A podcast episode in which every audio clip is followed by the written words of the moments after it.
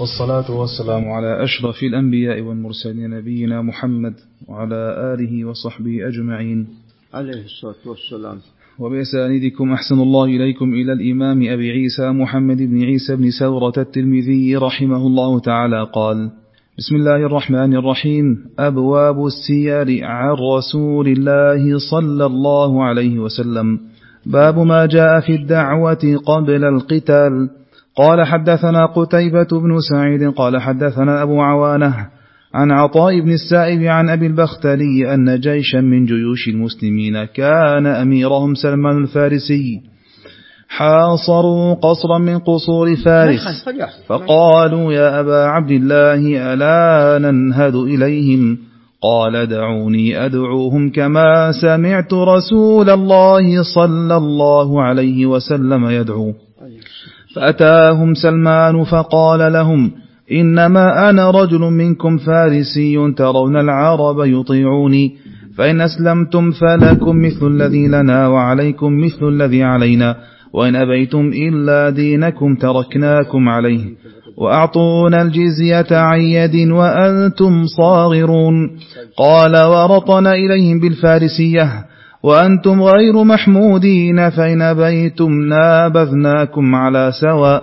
قالوا ما نحن بالذي نعطي الجزية ولكننا نقاتلكم. فقالوا يا أبا عبد الله ألا ننهد إليهم؟ قال لا. قال فدعاهم ثلاثة أيام إلى مثل هذا ثم قال انهدوا إليهم. قال فنهدنا إليهم ففتحنا ذلك القصر. قال وفي الباب عن بريدة والنعمان بن مقرن وابن عمر وابن عباس رضي الله عنهم. قال وحديث سلمان حديث حسن لا نعرفه إلا من حديث عطاء بن السائب. وسمعت محمدا يقول أبو البختري لم يدرك سلمان لأنه لم يدرك عليا وسلمان مات قبل علي. وقد ذهب بعض أهل العلم من أصحاب النبي صلى الله عليه وسلم وغيرهم إلى هذا ورأوا أن, ورأوا أن يدعوا قبل القتال وهو قول إسحاق بن إبراهيم قال إن تقدم إليهم في الدعوة فحسن يدعوهم يكون ذلك أهيب.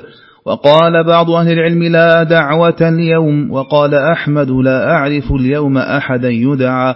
وقال الشافعي لا يقاتل العدو حتى يدعوا إلى أن يعجلوا عن ذلك فإن لم يفعل فقد بلغتهم الدعوة.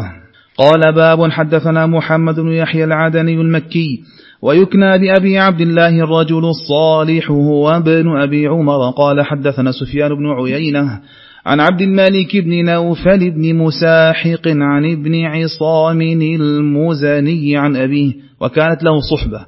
قال كان رسول الله صلى الله عليه وسلم إذا بعث جيشا أو سرية يقول لهم إذا رأيتم مسجدا أو سمعتم مؤذنا فلا تقتلوا أحدا. قال هذا حديث حسن غريب وهو حديث بن عيينة. قال باب في البيات والغارات. حدثنا الأنصاري قال حدثنا معن قال حدثني مالك بن آنس عن حميد عن أنس أن رسول الله صلى الله عليه وسلم حين خرج إلى خيبر أتاها ليلا وكان إذا جاء قوما بليل لم يغر عليهم حتى يصبح. فلما أصبح خرجت يهود بمساحيهم ومكاتلهم. فلما رأوه قالوا محمد وافق والله محمد الخميس. فقال رسول الله صلى الله عليه وسلم الله أكبر خربت خيبر. إنا إذا نزلنا بساحة قوم فساء صباح المنذرين. قال حدثنا قتيبة ومحمد بن ابن بشار قال حدثنا معاذ بن معاذ عن سعيد بن أبي عروبة عن قتادة عن أنس عن أبي طلحة أن النبي صلى الله عليه وسلم كان إذا ظهر على قوم أقام بعرصتهم ثلاثة قال هذا حديث حسن صحيح وحديث حميد عن آنس حديث حسن صحيح. وقد رخص قوم من أهل العلم في الغارة بالليل وأن يبيتوا وكرهه بعضهم. وقال أحمد وإسحاق لا بأس أن يبيت العدو ليلا.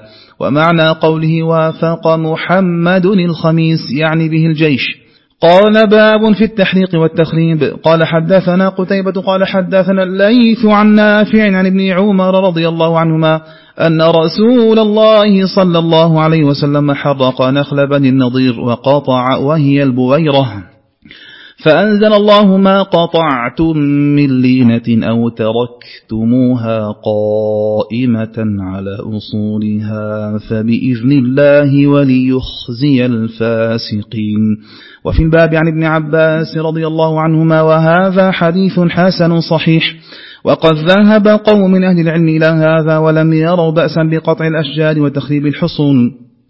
وكره بعضهم ذلك وهو قول الأوزاعي. قال الأوزاعي ونهى أبو بكر الصديق رضي الله عنه يزيد أن يقطع شجرا مثمرا أو يخرب عامرا وعمل بذلك المسلمون بعده.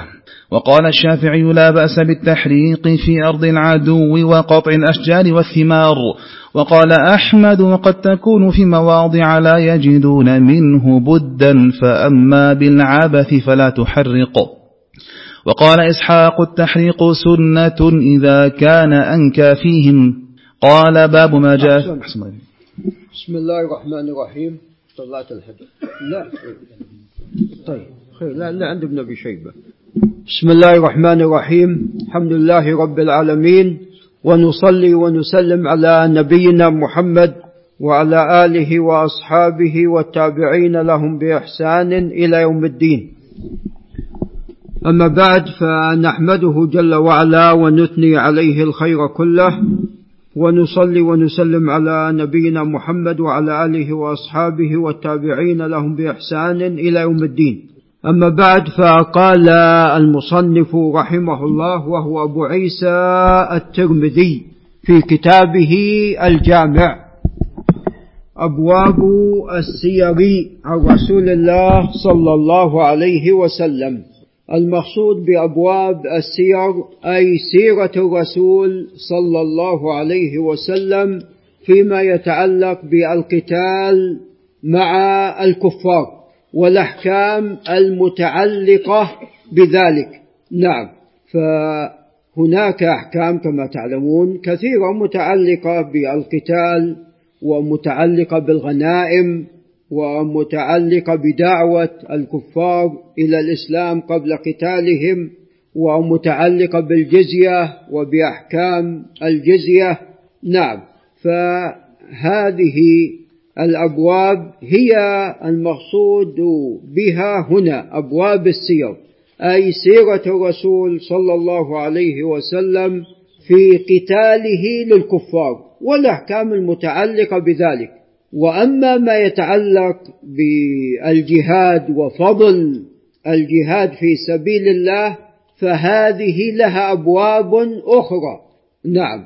ولذا ذكرها الترمذي بعد أبواب السير فضائل الجهاد وما يتعلق بحكم الجهاد هذه لها أبواب أخرى. نعم.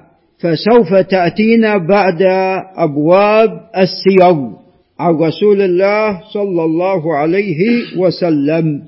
نعم. قال رحمه الله تعالى نعم. هذا خله. نعم. حدثنا قتيبة بن سعيد وهو نعم قال عفوا باب ما جاء في الدعوة قبل القتال. نعم. الكفار قبل أن يقاتلون يدعون. لعلهم ماذا؟ يسلمون. لأن المقصود من قتالهم هو الإسلام. فإذا حصل الإسلام بدون قتال فهو ماذا؟ فهو المقصود هو الأولى. هو الأولى. نعم. فالقتال ليس مقصودا لذاته. القتال ليس مقصودا لذاته وإنما المقصود هو الإسلام. هو أن يسلم الناس. فإذا أسلموا بدون قتال فبها ونعمت. وأما إذا لم يتيسر الإسلام إلا بالقتال فهنا نعم يقاتلون هؤلاء الكفار. فلذا كان المشروع قبل قتالهم أن يدعون إلى الإسلام. نعم. وهذا واجب. وقد جاء الأمر بذلك في حديث بريدة. جاء الأمر بذلك في حديث أو جاء دعوة الكفار في حديث بريدة بن الحصيب. نعم. وفي حديث علي قال انفذ على رسلك حتى تنزل بساحتهم ثم ادعهم إلى أن يسلموا. أو كما قال عليه الصلاة والسلام فقبل قتالهم لا بد من دعوتهم إلى الإسلام. نعم لكن أحيانا تكون يكون الإسلام قد سبق ماذا؟ إليهم وبلغهم الإسلام ووصل إليهم دعوة الإسلام. فهنا يقاتلون مباشرة ولا ندعوهم مرة أخرى ولا يلزمنا أن ندعوهم مرة أخرى. إذا كان الإسلام قد بلغهم ووصل ووصلت دعوة الإسلام إليهم فهنا لا يجب آه، دعوتهم لأن الدعوة قد بلغتهم ولم يسلموا. نعم. لكن لو دعوناهم قبل أن نقاتلهم أيضا فهذا جميل وحسن. لعلهم أيضا ماذا؟ لعلهم أيضا يسلمون. ولذا يعني سوف يأتينا أنهم لا يقاتلون إلا بعد أن يدعون إذا لم تبلغهم الدعوة. فإذا لم يسلموا يدعون إلى بذل ماذا؟ الجزية. فإذا لم يبذلوا الجزية هنا يقاتلون. فالقتال هو في المرحلة الثالثة. فالقتال إنما شرع من أجل دعوتهم إلى الإسلام. فإذا حصلت الدعوة فهنا لا حاجة إلى ماذا؟ إلى القتال. هنا لا حاجة إلى القتال. وهذه مسألة مهمة وبالذات في وقتنا هذا. الآن في هذا الوقت آه، الدعوة إلى الإسلام تيسرت وطرق دعوة الكفار تكاثرت. نعم. فنبدأ بالدعوة وندعو وننشر الدعوة ونسمع وأنتم تسمعون ونعرف وأنتم تعرفون أن هناك فئام كثيرة من الناس ماذا؟ يدخلون الإسلام بدون سل سيف ولا سنان. نعم. فبالذات في هذه الأوقات التي فيها أيضا أن الدول التي تنتسب إلى الإسلام يعني فيها ضعف وكثير منهم أيضا ليس عندهم هم للإسلام. نعم. ومن جانب آخر الآن الدعوة مفتوحة. يعني كان فيما سبق كيف تصل للكفار؟ نعم لا قد ما تصل إليهم. إلا نعم ما, ما يدعونك تدخل إليهم. إلا بجهادهم. فلذا ندعوهم أول فإن أسلموا فبها وإلا يدفعوا الجزية. فإذا لم يحصل لا هذا ولا ذاك هنا يقاتلون. الآن تصل إليهم. بدون ماذا؟ بدون قتال بدون أن يمنعوك. نعم فالآن تصل إليهم. نعم فلذا الدعوة إلى الإسلام هذا أمر واجب وفرض لازم. نعم والآن بحمد الله الطرق في دعوة الكفار قد كثرت وممكن أن تصل إلى هؤلاء الكفار بأيسر السبل. نعم. فإذا ينبغي أن يركز على هذا الجانب وأن يغتنم وأن يغتنم هذا الأمر. نعم. فينبغي التركيز في الدعوة إلى الإسلام. يعني مثلا في أفريقيا يعني أحيانا أنا جاني شخص قال واحد هو يعني تو ليس بالكبير في السن يعني لا تكون له كبير تجربة وكبير خبرة. يقول عشرين ألف أو كذا أسلم على يدي ما جلس شهر أو ما جلس مدة. طبعا الشيخ عبد الرحمن الصميط رحمه الله يعني يقول تسع ملايين أسلموا على يديه أو يعني إما مباشرة أو بطريقة غير مباشرة من خلال الدعاة. وكان له يعني بحمد الله فتوحات عظيمة في قارة أفريقيا فتوحات عظيمة بإسلام الناس. فأحيانا شيخ القبيلة يسلم فكل القبيلة ماذا؟ تسلم معه. وآخر حياته رحمه الله أراد أن يقيم في جزيرة مدغشقر. نعم. أو مثلا جنوب شرق آسيا. نعم. أو مثلا في الهند.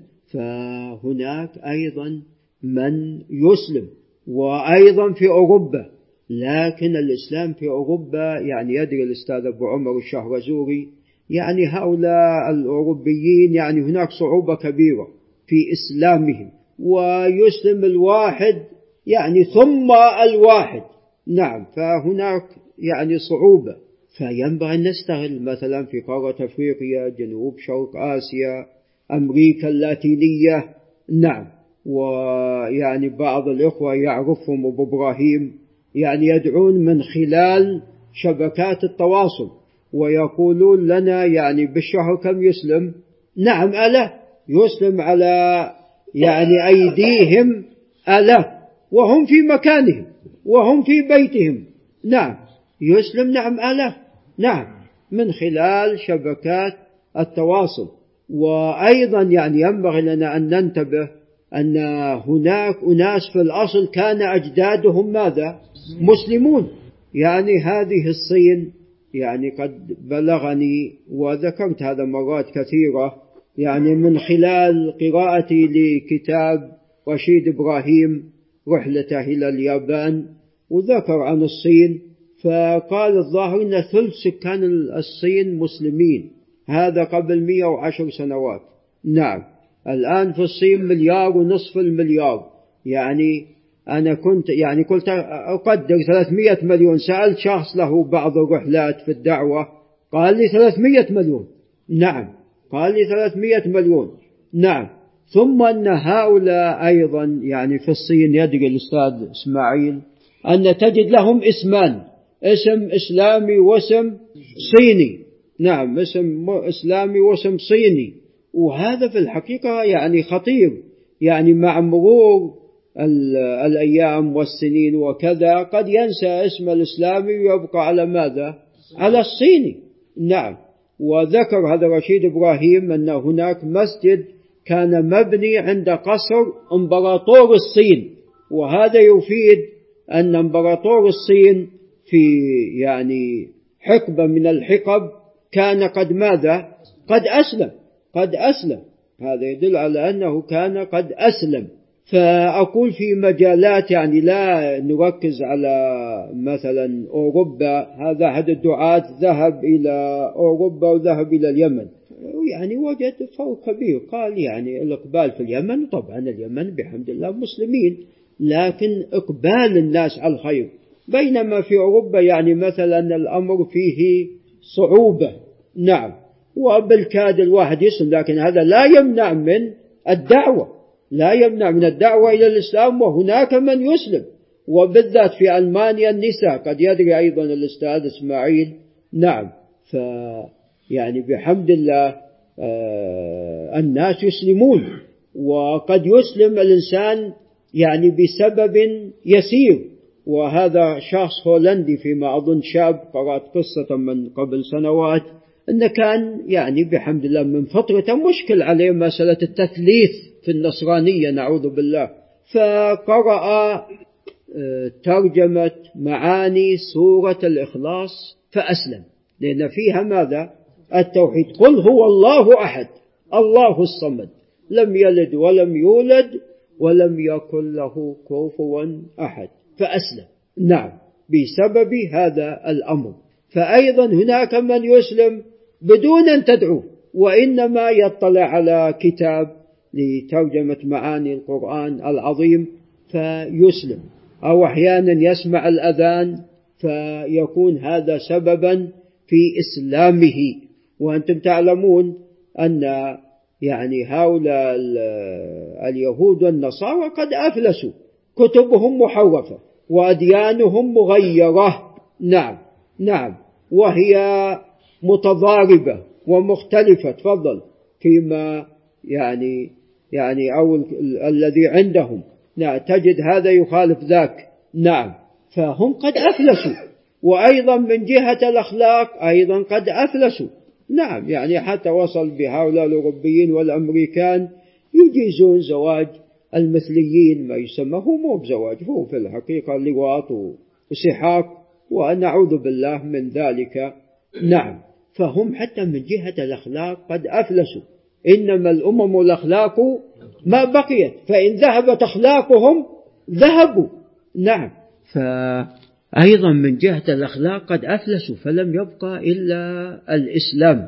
فالذي يتيسر له السفر إلى بلدان العالم من أفريقيا من جنوب شرق آسيا من أمريكا اللاتينية أو غيرها ففرصة في الدعوة إلى الإسلام. وينبغي على كل مسلم حتى لو سافر من أجل علاج مثلا أو سافر من أجل مثلا تجارة مثلا ينبغي له أيضا أن يدعو. نعم لا يمنع هذا أنك تتاجر وتدعو وتعالج وتدعو. نعم وهذه نعم أندونيسيا وغير أندونيسيا نعم دخلها الإسلام من طريق التجارة. نعم. والتجار المسلمون نشروا الإسلام هناك. نعم بأخلاقهم. نعم. قال حدثنا قتيبة بن سعيد وهو بن جميل بن طريف أبو رجا الثقفي وهو ثقة ثبت توفي عام أربعين ومائتين. قال حدثنا وهو ليس في الكتب الستة سواه. قال حدثنا أبو عوانة وهو الوضاح بن عبد الله اليشكري. أبو عوانة الواسطي. وهو ثقة جليل توفي عام ستة وسبعين ومائة وحديث على قسمين ما رواه من كتابه فأصح مما حدث به من حفظه. قال عن عطاء بن السائب وهو أبو السائب الثقفي أو أبو محمد الكوفي وهو صدوق توفي عام 36 ومئة خرج له البخاري وأصحاب السنن وأما أبو عوانة فقد خرج له الجماعة. مثل قتيبة بن سعيد. وعطاء بن السائب قد اختلط ولكن اختلاطه لم يكن شديدا. نعم هناك أشياء تستنكر عليه حدث بها فيما يظهر بعد الاختلاط. ولكن يعني يبدو أن هذه الأشياء قليلة وهذه الأحاديث يسيرة. نعم. قال عن أبي البختري وهو سعيد بن فيروز الطائي أبو البختري الكوفي وهو ثقة ثبت توفي سنة ثلاث وثمانين. أن جيشا من جيوش المسلمين كان أميرهم سلمان الفارسي. وأبو البختري لم يسمع من سلمان الفارسي كما سوف يأتي. وسلمان الفارسي توفي سنة أربع وثلاثين. كان أميرهم سلمان الفارسي. وسلمان تعلمون أنه من الصحابة الأجلة رضي الله عنهم. وكان مجوسيا ثم أصبح نصرانيا ثم بعد ذلك هداه الله إلى الإسلام. وقد اختلف في عمره فقال النووي 250 سنة هذا ما في خلاف. أن بلغ 250 سنة. الخلاف في أكثر من 250 نعم. قال الذهبي كنت أذهب إلى أنه قد عمر لكن تبين لي أنه بلغ الثمانين ولم يبين الذي دعاه إلى ذلك وأنه لا يقول بطول عمره الكثير. نعم. وقصة تدل على أنه طال عمره. لكن يعني مسألة 250 سنة أو يعني قيل الحافظ بن حجر يقول بعد قيل 300 سنة. هذا يعني بعيد جدا. هذا أن لم يكن يعني ممتنع فهو بعيد جدا. نعم. لكن يعني قصة وقصة إسلام مجوسي ثم صار نصراني ثم أخذ ينتقل من آه، من راهب إلى آخر يلازمه إلى أن يموت هذا الراهب إلى أن جاء إلى أرض العرب إلى أن سمع ببعثة الرسول عليه الصلاة والسلام إلى أن أسلم. فقصة تدل على طول يعني عمره والله أعلم لكن مسألة يعني 250 وكذا من السنين هذا بعيد. قال نعم وسلمان طبعا يعني كان من الراسخين في العلم وقصة مع أبي الدرداء معلومة وقد صدقه الرسول عليه الصلاة والسلام. نعم يعني عندما جاء لكي يأكل قال له بالدرداء كل قال وأنت قال أنا صائم. قال ما أنا بآكل حتى تأكل. فأكل. جو في الليل قام. أراد أن يقوم بالدردة قال نم. ثم أراد أن يقوم قال نم. ثم قال له الآن. فذهب بالدرداء إلى الرسول عليه الصلاة والسلام وأخبره بما جرى له مع سلمان. فقال إن لنفسك عليك حقا ولأهلك عليك حقا ولزورك عليك حقا وفي رواية لعينك عليك حقا. فأعط لكل ذي حق حقه. أو كما قال عليه الصلاة والسلام نعم. فسلمان كان عالما وفقيها نعم. رضي الله تعالى عنه. قال كان أميرهم سلمان الفارسي حاصروا قصرا من قصور فارس التي كانت بالعراق. فقالوا يا أبا عبد الله ألا ننهد إليهم؟ قال دعوني أدعوهم كما سمعت رسول الله صلى الله عليه وسلم يدعو فأتاهم سلمان. الذي يبدو أن الدعوة قد بلغتهم لكن أراد سلمان أن يؤكد الدعوة لعلهم ماذا؟ لعلهم يسلمون لأن هذه والله أعلم ليست أول معركة بينهم وبين الفرس. يعني أرسل في الأول المثنى بن حارث الشيباني إلى أن استشهد ثم سعد بن أبي وقاص. نعم. فيبدو أن الدعوة قد بلغتهم من قبل. قال فأتاهم سلمان فقال لهم إنما أنا رجل منكم فارسي ترون العرب يطيعونني. فإن أسلمتم فلكم مثل الذي لنا. إنما المؤمنون إخوة المسلم أخو المسلم. مثل الذي لنا وعليكم مثل الذي علينا. لا فضل لعربي على أعجمي ولا أعجمي على عربي. إن أكرمكم عند الله أتقاكم. وإن أبيتم إلا دينكم تركناكم عليه. لا إكراه في الدين. تركناكم عليه وأعطونا الجزية. ما نترككم عليه إلا بدفع الجزية. عن يد وأنتم صاغرون. نعم. فدفع الجزية فيها ذل وصغار. قال ورطن إليهم بالفارسية. وأنتم غير محمودين فإن أبيتم. غير محمودين ببقائكم على الكفر دينكم. فإن أبيتم نابذناكم على سواء. فانبذ إليهم على سواء. قالوا ما نحن بالذي نعطي الجزية؟ ورفضوا الدخول في الإسلام. ولذا قالوا ولكن نقاتلكم. فقالوا يا أبا عبد الله ألا ننهد إليهم؟ قال لا. قال فدعاهم ثلاثة أيام. نعم. وهذا أراد أن يتأنى بهم لعلهم ماذا؟ يسلمون. وكما ثبت عن عمر عندما جاء إليه أنس أيضا من بلاد فارس يبشر بالفتوحات وكذا فقال هل من مغربة خبر؟ هل هناك خبر غريب؟ لعل إبراهيم ينتبه. قال نعم في واحد أسلم ثم رجع عن الإسلام. قال ماذا فعلتم به؟ قال قتلنا قال أما إني لو كنت معكم لأمهلته ثلاثة أيام. لعله ماذا؟ يرجع ويراجع نفسه ويعود للإسلام. نعم. اللهم إني لم أشهد ولم آمر. أو كما جاء عن عمر رضي الله تعالى عنه. نعم. قال فدعاهم ثلاثة أيام إلى مثل هذا ثم قال انهدوا. بعد الأيام الثلاثة قال انهدوا إليهم قال فنهدنا إليهم ففتحنا ذلك القصر. قال وفي الباب عن بريدة والنعم والنعمان بن مقرن وابن عمر وابن عباس. حديث بريدة خرجه الإمام مسلم. نعم. وأيضا في الباب عن علي كما تقدم عندما أرسله في خيبر. عندما أرسله في غزوة خيبر إلى اليهود. نعم. وفيه أيضا كما تقدم قال انفذ على رسلك حتى تنزل بساحتهم ثم ادعوهم إلى الإسلام. وهم قد بلغهم الإسلام. هم قد بلغهم الإسلام. لأن قد قتلوا فلم تفتح. يفتح تفتح حصون خيبر. إلى أن كتب الله الفتح على يد علي رضي الله تعالى عنه. قال وابن عمر وابن عباس كما تقدم وينبغي أن يقال وأيضا علي. قال وحديث سلمان حديث حسن ما صححه المصنف. نعم. وذلك للانقطاع الذي سوف يأتي. لا نعرف إلا من حديث عطاء بن السائب.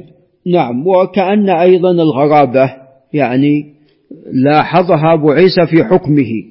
قال وسمعت محمدا أي البخاري يقول أبو البختري لم يدرك سلمان. لأنه لم يدرك علي. فمن باب أولى ماذا؟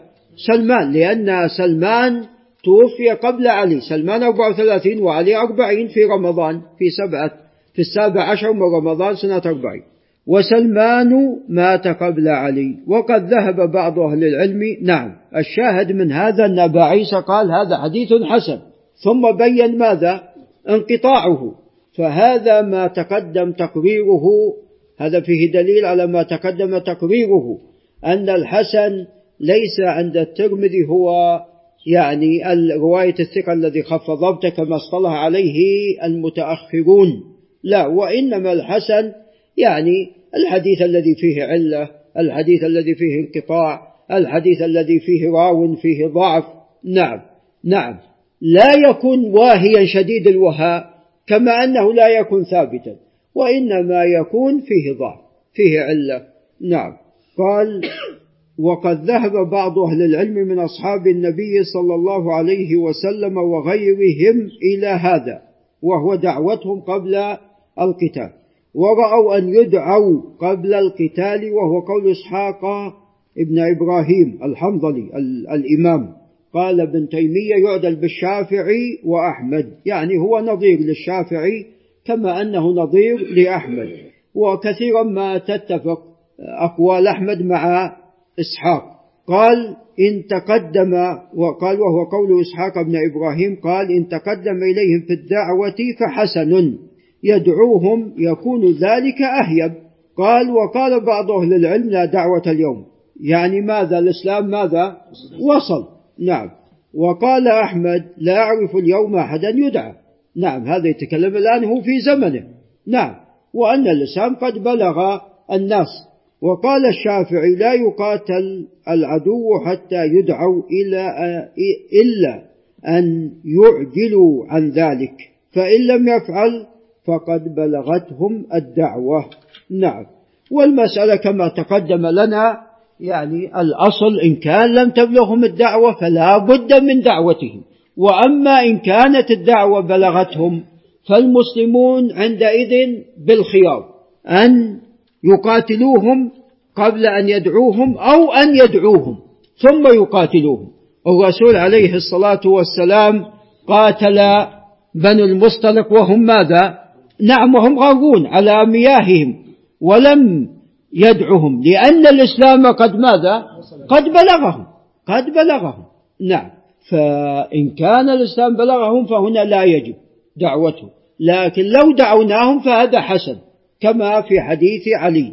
قال ثم انفذ على رسلك فإذا نزلت بساحتهم فادعوهم إلى الإسلام. وهم قد يعني بلغهم الإسلام وقوتلوا من قبل. ولذا لم يكن لم يحصل فتح حتى حصل الفتح على يد علي رضي الله عنه. نعم أيضا في حديث أسامة نعم قصة أسامة. نعم هذا الحديث كما تقدم هو منقطع وقد توبع أبو عوانة فرواه إسرائيل كما عند أحمد ورواه جرير بن عبد الحميد الضبي ورواه محمد بن فضيل ورواه علي بن عاصم كلهم عن عطاء بن السائب. نعم. وعلة والله أعلم الانقطاع ما بين بالبختري وسلمان الفارسي ولكن المعنى الذي جاء في هذا الحديث قد جاء ذلك المعنى في ماذا؟ في حديث أخرى. نعم منها حديث علي وحديث بريدة بن الحصيب وفيما ذكر أبو عيسى أيضا في الباب عن غيرهم. نعم. هو بارك الله فيك المجوس وغير المجوس يدعون الدعوة ليست خاصة بأهل الكتاب والجزية ليست خاصة بأهل الكتاب. وقد أخذها عليه الصلاة والسلام أي الجزية من مجوس هجر من مجوس هجر وهؤلاء أيضا مجوس هؤلاء أيضا مجوس. وهم غارون في بني المصطلق وهم وثنيون. نعم.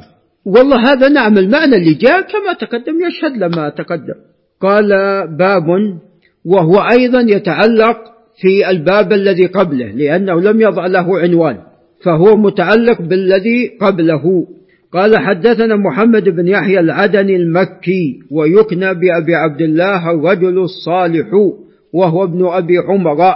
محمد بن يحيى العدني ثقة توفي عام 43 و200 فقول الحافظ صدوق راجح أنه ثقة وحديث مستقيم. نعم يعني يقول أبو حاتم أنكر يقول رأيت عند حديث منكر أو موضوع. هذا حديث هو مكثر. نعم. توفي عام 43 و200 قال حدثنا سفيان بن عيينة. طبعا أبو عيسى أكثر عن العدني. قال حدثنا سفيان بن عيينة بن أبي عمران الهلالي الكوفي ثم المكي الإمام. توفي سنة ثمان وتسعين ومئة قال عن عبد الملك بن نوفل بن مساحق. عبد الملك بن نوفل بن مساحق ليس بالمشهور. نعم ليس له عند أبي داود والنسائي والترمذي سوى هذا الحديث وذكره ابن حبان في الثقات. نعم فهو فيه جهالة. مقل قال عن ابن عصام المزني. وابن عصام هذا غير معروف. قيل اسمه عبد الرحمن وقيل عبد الله. قيل اسمه عبد الرحمن وقيل عبد الله. والذي يبدو لي عندما سمي بعبد الله أو عبد الرحمن أنهم لم يقفوا على أن اسمه عبد الرحمن. لكن كل شخص ممكن أن تسميه ماذا؟ بعبد الله وعبد الرحمن. كل شخص ممكن أن تسميه بعبد الله وعبد الرحمن. نعم حتى الأستاذ حسن. نعم فكل الناس عبيد لله فممكن أن تناديه بعبد الله يا عبد الله ولذا من الخطأ. هذا خطأ. أن تنادي الشخص محمد هذا خطأ. والآن ماذا يفعلون؟ يعني الآن يقولون على الشخص اللي يعني العامل اللي ينظف اللي كذا يا محمد هذا امتهان غلط هذا. هذا نعم حتى لو كان غير مسلم هذا غلط. وإنما قل يا عبد الله نعم كل الناس سواء كان كانوا مسلمين أم كفار إن كل من في السماوات والأرض إلا آتي الرحمن عبدا لقد أحصاهم وعدهم عدا فكل الناس عباد الله فخطأ أن تنادي يا محمد. قل يا عبد الله ممكن أن تكنيه يا أبا عبد الرحمن يا أبا عبد الله. ولذا هذا ابن عصام يبدو من هالباب. ليس اسم عبد الرحمن أو عبد الله وإنما ما وجدوا له اسم. فقالوا عبد الرحمن بن عصام. ويصح هذا ولا ما يصح؟ يصح. أو عبد الله بن عصام. نعم. قال عن أبي وكانت له صحبة. هذه الصحبة مبنية على ثبوت الإسناد إليه والإسناد ليس بالقوي. ابن عصام هذا لا يعرف والراوي عنه عبد الملك فيه جهالة والذي يظهر لي أن أبا عيسى الترمذي لا يرى أن هذا الحديث محفوظ. نعم بدليل أن في بعض النسخ هذا حديث غريب وفي كثير منها حسن غريب. نعم.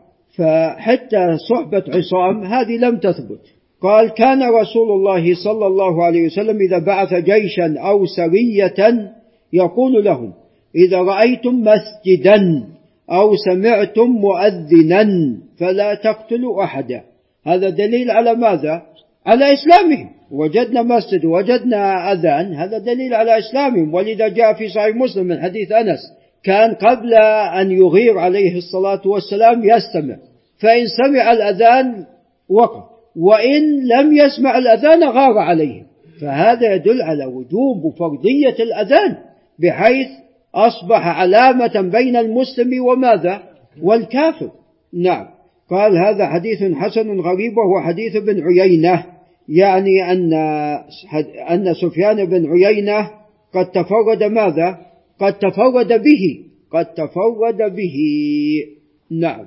قال باب في البيات والغارات. البيات حمك الله يعني مهاجمة المشركين ليلا في حال البيات. بات فلان كذا أي نام فلان في كذا. فالبيات مهاجمتهم ليلا في البيات والغارات. نعم. والغارات عليهم أيضا مثل أيضا مهاجمتهم أيضا في الليل.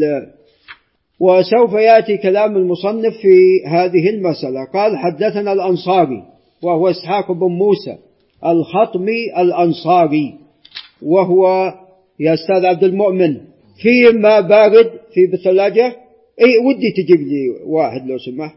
بارك الله فيك. الثلاجة ما مشغلة؟ خلاص خلاص. نعم. قال حدثنا الأنصاري وهو إسحاق بن موسى الخطمي الأنصاري وهو ثقة فقيه. بارك الله فيك. توفي عام 243 جزاك الله خير.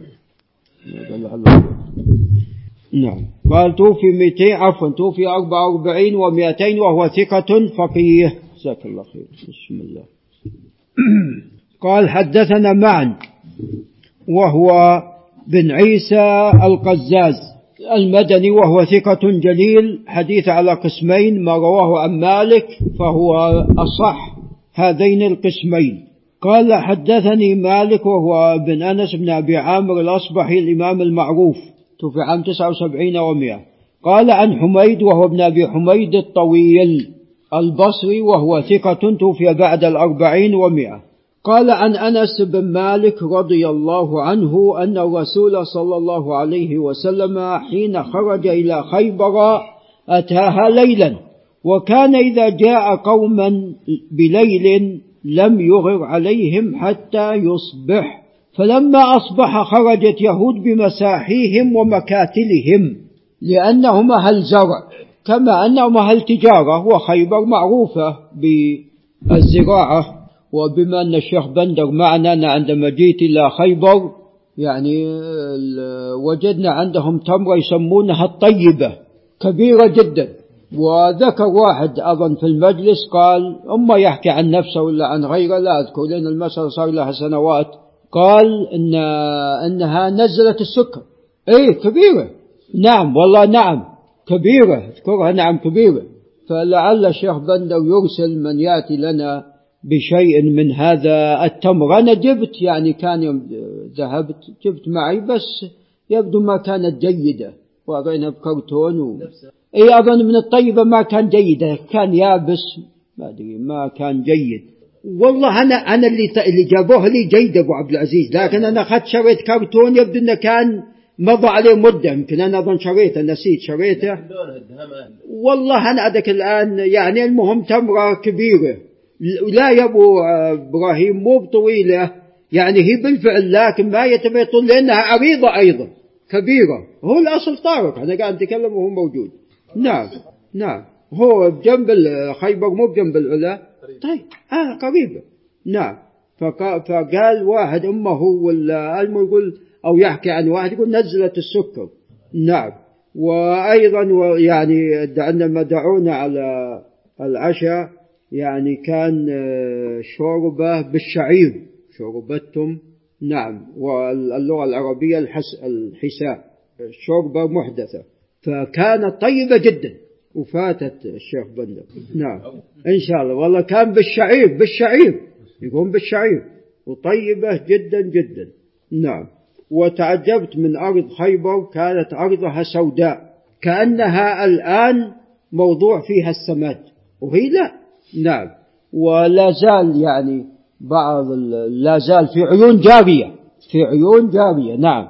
فقلت ماذا تسمون هذا اللي يجري؟ قال نسميه الربيع نعم. كما في الحديث اللي في الصحيح في البخاري. نعم. فلا زال التسمية نفسها. نعم. قال أتاها ليلا وكان إذا جاء قوما بليل لم يغر عليهم حتى يصبح. طبعا هناك سد سد قديم في وادي. وبلغ قال لي الشيخ علي بن عبد الرحمن السحباني قال إن شخص مهندس وقف على هالسد هو سد قديم. قال إن ما يشترط في السدود الحديثة موجودة فيه. نعم. على أنه قديم. تعرف يا طارق؟ قالوا نعم. بهالمكان يعني يخبروني بعض الإخوة أو كذا أن بهالمكان أو نحوه بنى عليه الصلاة والسلام بصفية بنت حيي.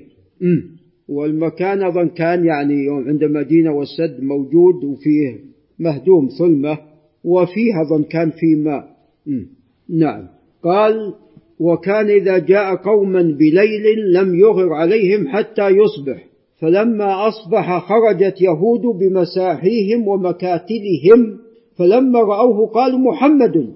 وافق والله محمد الخميس الخميس الجيش. فقال رسول الله صلى الله عليه وسلم الله أكبر خربت خيبر. إنا إذا نزلنا بساحة قوم فساء صباح المنذرين. وهكذا كان. فنصر الله جل وعلا المسلمون عليهم. محمد والجيش. أي لا لا لا الخميس يعني يسمى الجيش خميس. ممكن يقسم خمسة أقسام ولا يلزم. هنا كان مقسم هنا خمسة أقسام. نعم.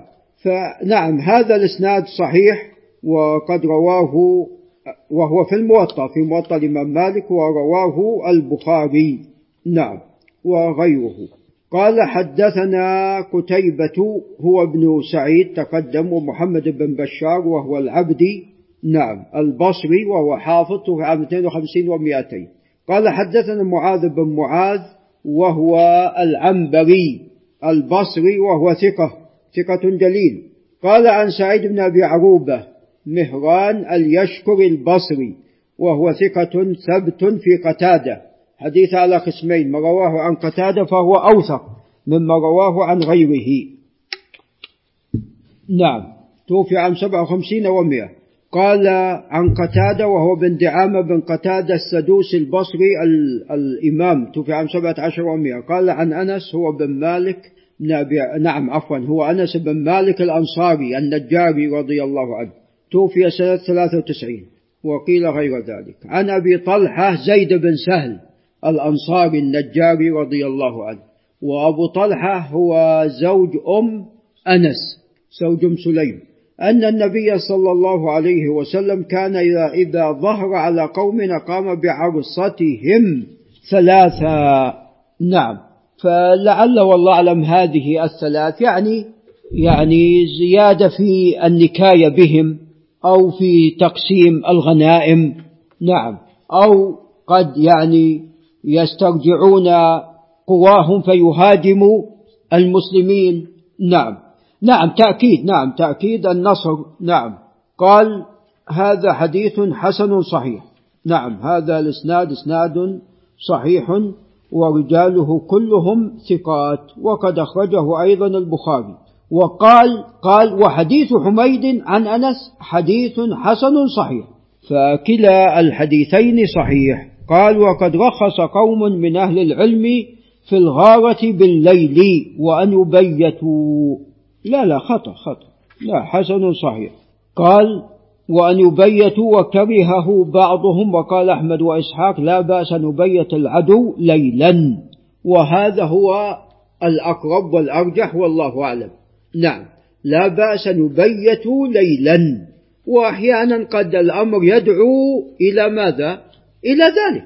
أحيانا الأمر يدعو إلى ذلك. وكونه عليه الصلاة والسلام كما في حديث حميد عن أنس قال إذا جاء قوما بليل لم يغر عليهم حتى يصبح يعني هذا هو الغالب والأولى. لكن البيات ليلا هذه رخصة وتجوز أن يبيتوا ليلا. نعم. قال ومعنى قوله وافق محمد الخميس يعني به الجيش. نعم. قال باب في التحريق والتخريب. تحريق في أرض العدو وفي بلاد العدو. والتخريب تخريب بلاد العدو. ما حكم ذلك؟ قال حدثنا قتيبة هو بن سعيد تقدم. قال حدثنا الليث هو بن سعد الفهمي المصري الإمام.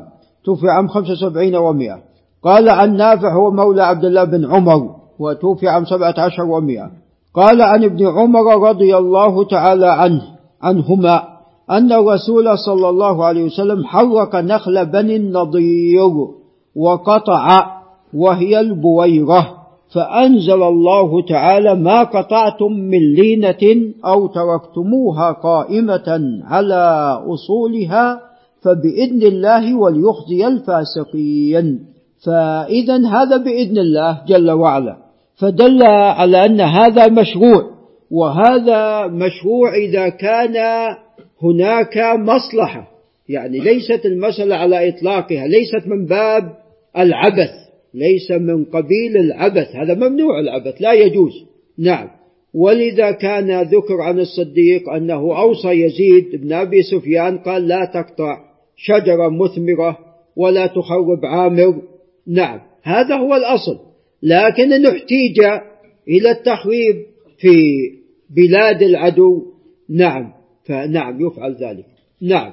الآية تدل على ذلك والحديث أيضا. قال وفي الباب عن ابن عباس وهذا حديث حسن صحيح. نعم هذا إسناد صحيح وقد خرجه الشيخان.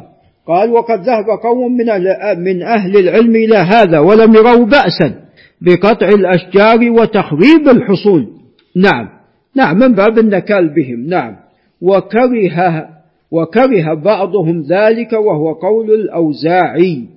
قال الأوزاعي وهو عبد الرحمن بن عمرو الأوزاعي توفي عام 57 و100 إمام مشهور. قال ونهى أبو بكر الصديق يزيد أي ابن أبي سفيان أن يقطع شجرا مثمرا أو يخرب عامرا وعمل بذلك المسلمون بعده. هذا هو الأصل في فتوحات المسلمين أنهم كانوا يفعلون ذلك. لكن إن احتيج إلى التخريب في بلاد العدو نكاية بهم فلا بأس بذلك. إي نعم نعم هو نعم هذا حصل مرة. نعم هذا إنما حصل مرة واحدة. قال وقال الشافعي لا بأس بالتحريق في أرض العدو وقطع الأشجار والثمار. وقال أحمد وقد تكون في مواضع لا يجدون منه بدا. نعم. فأما بالعبث فلا تحوق فلا تحوق نعم العبث ممنوع. نعم. وقال إسحاق التحريك سنة إذا كان عنك فيهم. نعم. التحريك سنة, سنة إذا كان عنك فيهم. نعم. فلا شك أن هذا مشروع. إذا دعا الداعي إلى ذلك. نعم. ولعل نقف عند هنا. أريد أن ننبه على حديث قد انتشر وقبل تنبيه على الحديث.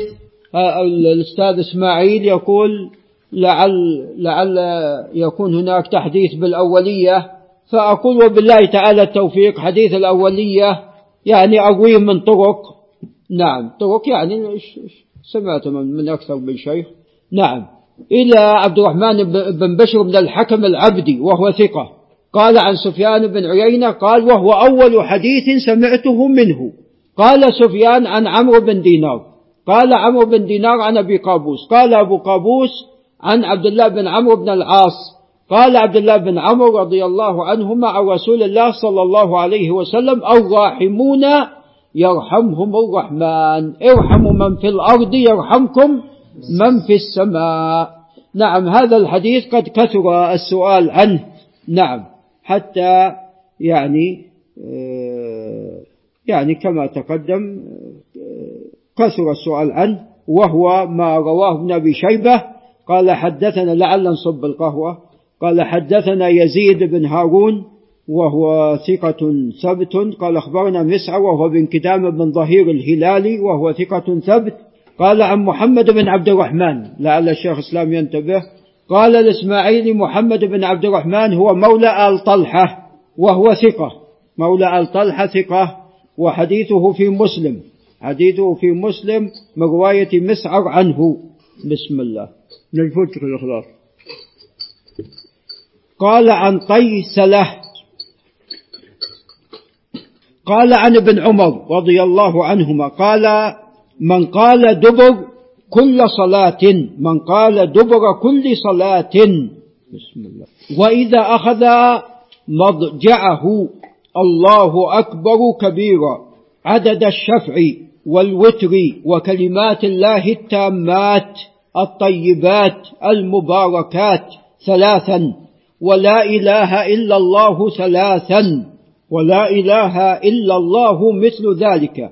كنا له عليكم السلام كنا له في قبره نورا وعلى الجسر نورا وعلى الصراط نورا حتى يدخلنه الجنة أو يدخل الجنة. هذا الحديث والله أعلم اسناد ليس بالقوي. لا أقول ضعيف ولكن اسناد ليس بالقوي. لما؟ لأن فيه طيسلة لعل ننتبه يا, يا أيها الإخوة. ودي أبو إسماعيل ينتبه. نعم. لعل أبو إسماعيل ينتبه.